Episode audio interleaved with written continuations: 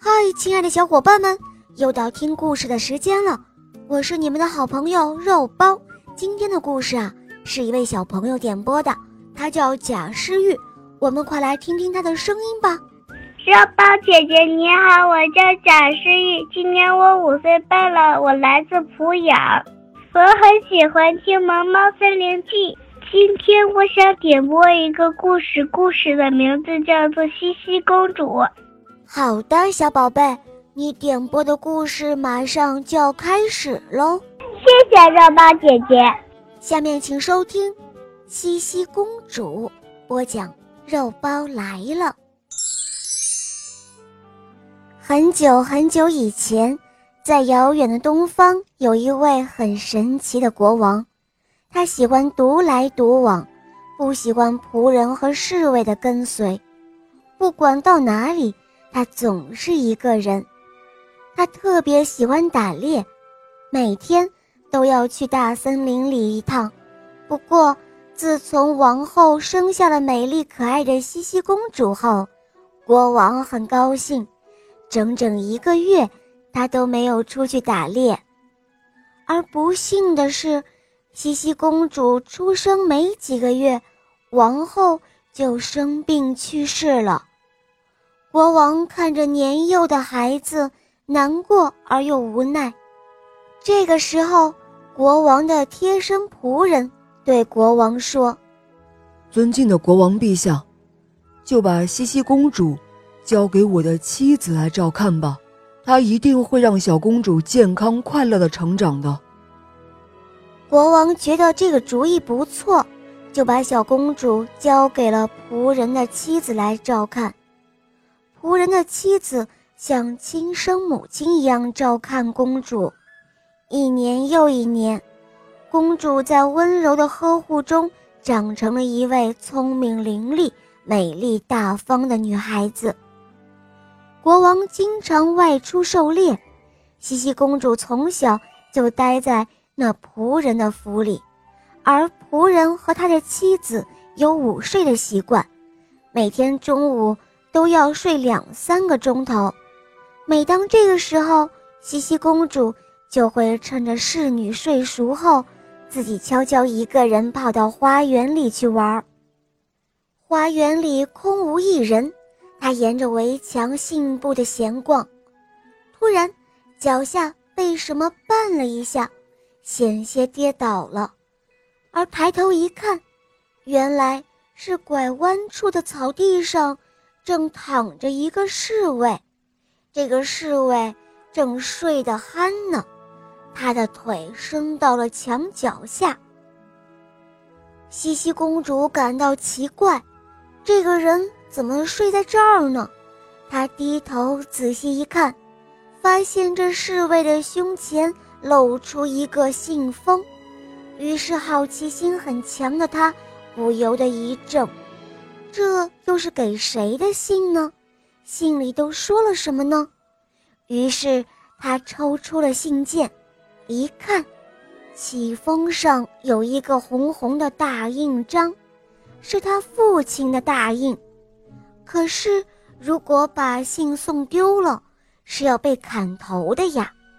这个侍卫可真够粗心的。西西公主心里是这样想的，他打开一看，不禁吓得赶紧捂住了嘴巴，因为信中是这样写的。把送信的人马上秘密杀死，不要多问，违令者斩。顿时，西西公主小脸煞白，她为父亲的行为而感到羞耻。西西公主决定要救下这个侍卫，可怎么样才能搭救他呢？一时间又拿不定主意。再看看这个侍卫。他正睡得香甜呢，黑黑的眉毛，长长的睫毛，英俊的脸，仪表不俗。看着看着，西西公主就入了迷，不觉心生爱意，更加不忍心看到他被杀害。忽然，他想出了一个好主意，他悄悄地溜回到屋里，插好房门。取出纸和笔，照着父亲的笔记写了一封信。他的信是这样写的：“把公主嫁给送信的人，不要多问，违令者斩。”西西公主写好信之后，又照原样封好。如果不仔细看，还真是看不出来这信被拆过呢。他又跑回了花园里，来到睡着侍卫的旁边，将信封塞进了侍卫的衣袋中。他的心扑通扑通地乱跳着，然后匆忙转身跑了。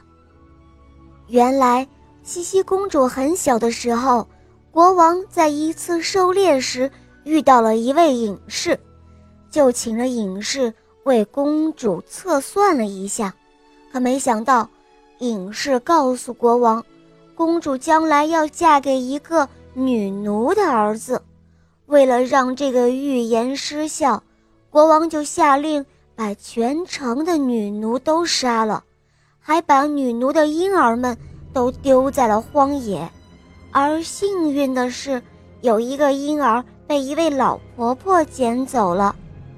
后来，又鬼使神差的当了国王的侍卫。国王知道了后，就又想把他杀死，而送信的侍卫就是当年的那个婴儿，他叫穆罕默德。穆罕默德智慧过人，武艺超强，还非常勇敢。不管遇到什么样的困难，他总是能够逢凶化吉。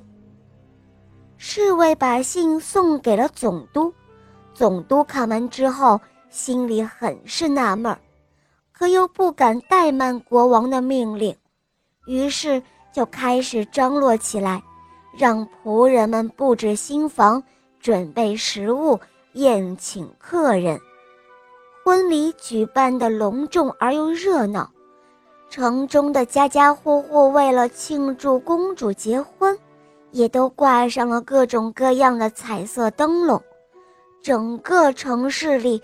都变得喜气洋洋的，公主对于自己的安排感到非常的满意。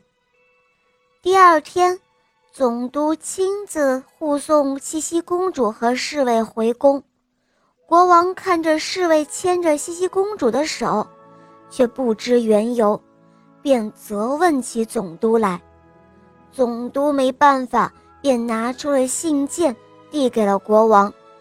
国王打开一看，才知道是信的内容被改了。再抬头看了一眼公主，她正调皮地朝自己眨着眼睛呢。国王又非常宠爱自己的女儿，于是只好将错就错了，也就认了这个女婿，在王宫为茜茜公主和这个侍卫举办了。更加隆重盛大的婚礼。好啦，亲爱的小伙伴们，今天的故事肉包就讲到这儿了。贾诗玉小朋友点播的故事好听吗？嗯，你也可以找肉包来点播故事哟。赶快关注肉包来了，打开我的首页，一起来收听小肉包更多好听的童话。在这里，我向你推荐小肉包童话《萌猫森林记》。还有《恶魔岛狮王复仇记》，小肉包童话个个都是经典。收听小肉包童话会让你成为一个勇敢、善良、坚强、自信的好孩子。小肉包会永远伴随着你哦。好了，贾诗玉小宝贝，我们一起跟小朋友们说再见吧，好吗？小朋友们再见了，祝大家新年快乐。嗯，小伙伴们。我们明天再见哦，么么哒。